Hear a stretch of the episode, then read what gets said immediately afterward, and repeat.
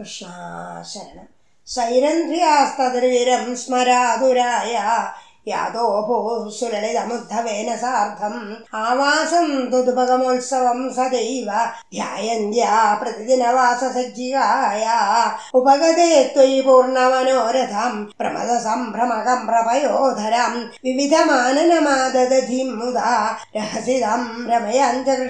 സുഖം പൃഷ്ടാവരം पुनरसाववृणोद्वरागे भूयस्त्वया सुरतमे वंशान्तरेषु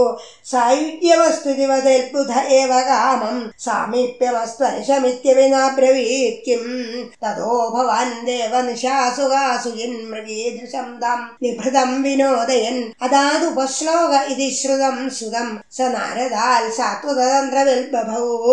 अक्रूरमन्दिरमिदोऽथ बलोद्धवाभ्यामभ्यर्चितो बहुनुतो मुदितेन तेन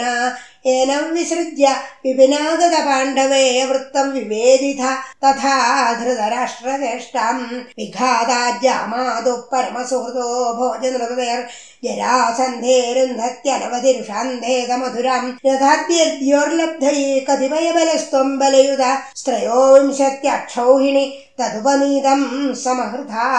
बद्धम् बलादबलेन बलोत्तरम् त्वम् भूयो बलोद्यमरसेन मोचितैनम् निःशेष दिग्दे समाहृत विश्वसैन्याल् कोऽन्यस्ततो हि बलपौरुषवांस्तदानीम् भग्नस्य लग्नहृदयोऽपि नृपैः प्रणुन्नो युद्धम् द्वया विधित षोडश कृत्व एवम् अक्षौहिणी शिव शिवस्य जगन्थ विष्णो सम्भूय सैकनवति त्रिशतम् तदानीम् अष्टादशस्य समरे समुपेयुषि त्वम् दृष्ट्वा पुरोधयवनम् यवनस्त्रिकोट्या त्वष्ट्रामिधाप्य पुरमाशुपयोधि मध्ये तत्राथ योगबलदाः स्वजनाननैषी पद्भ्याम् त्वम् पद्ममाली च गिदैव पुरा निर्गतो धावमानो म्लेच्छेशेनानुयातो वध शैलेन्यलैषी सुप्तेनाह्लादेन धृतमथ मुजुकुन्देन भस्मीकृतेऽस्मिन् धूपायास्मै गुहान्तः सुललितवपुषातस्थिषे भक्तिभाजे ऐक्ष्वागोऽहम् विरक्तोऽस्मि अखिल नृपसुखे त्वल्प्रसादैककाङ्क्षी हा बन्धम् वरविदुषुदम् निःस्पृहम् वीक्ष्य हृष्यन् धुत सकलमलम् मोक्षमप्याशु दत्त्वा कार्यम् हिंसा विशुद्ध्यै इति च तदा प्रार्थलोकप्रभीत्यै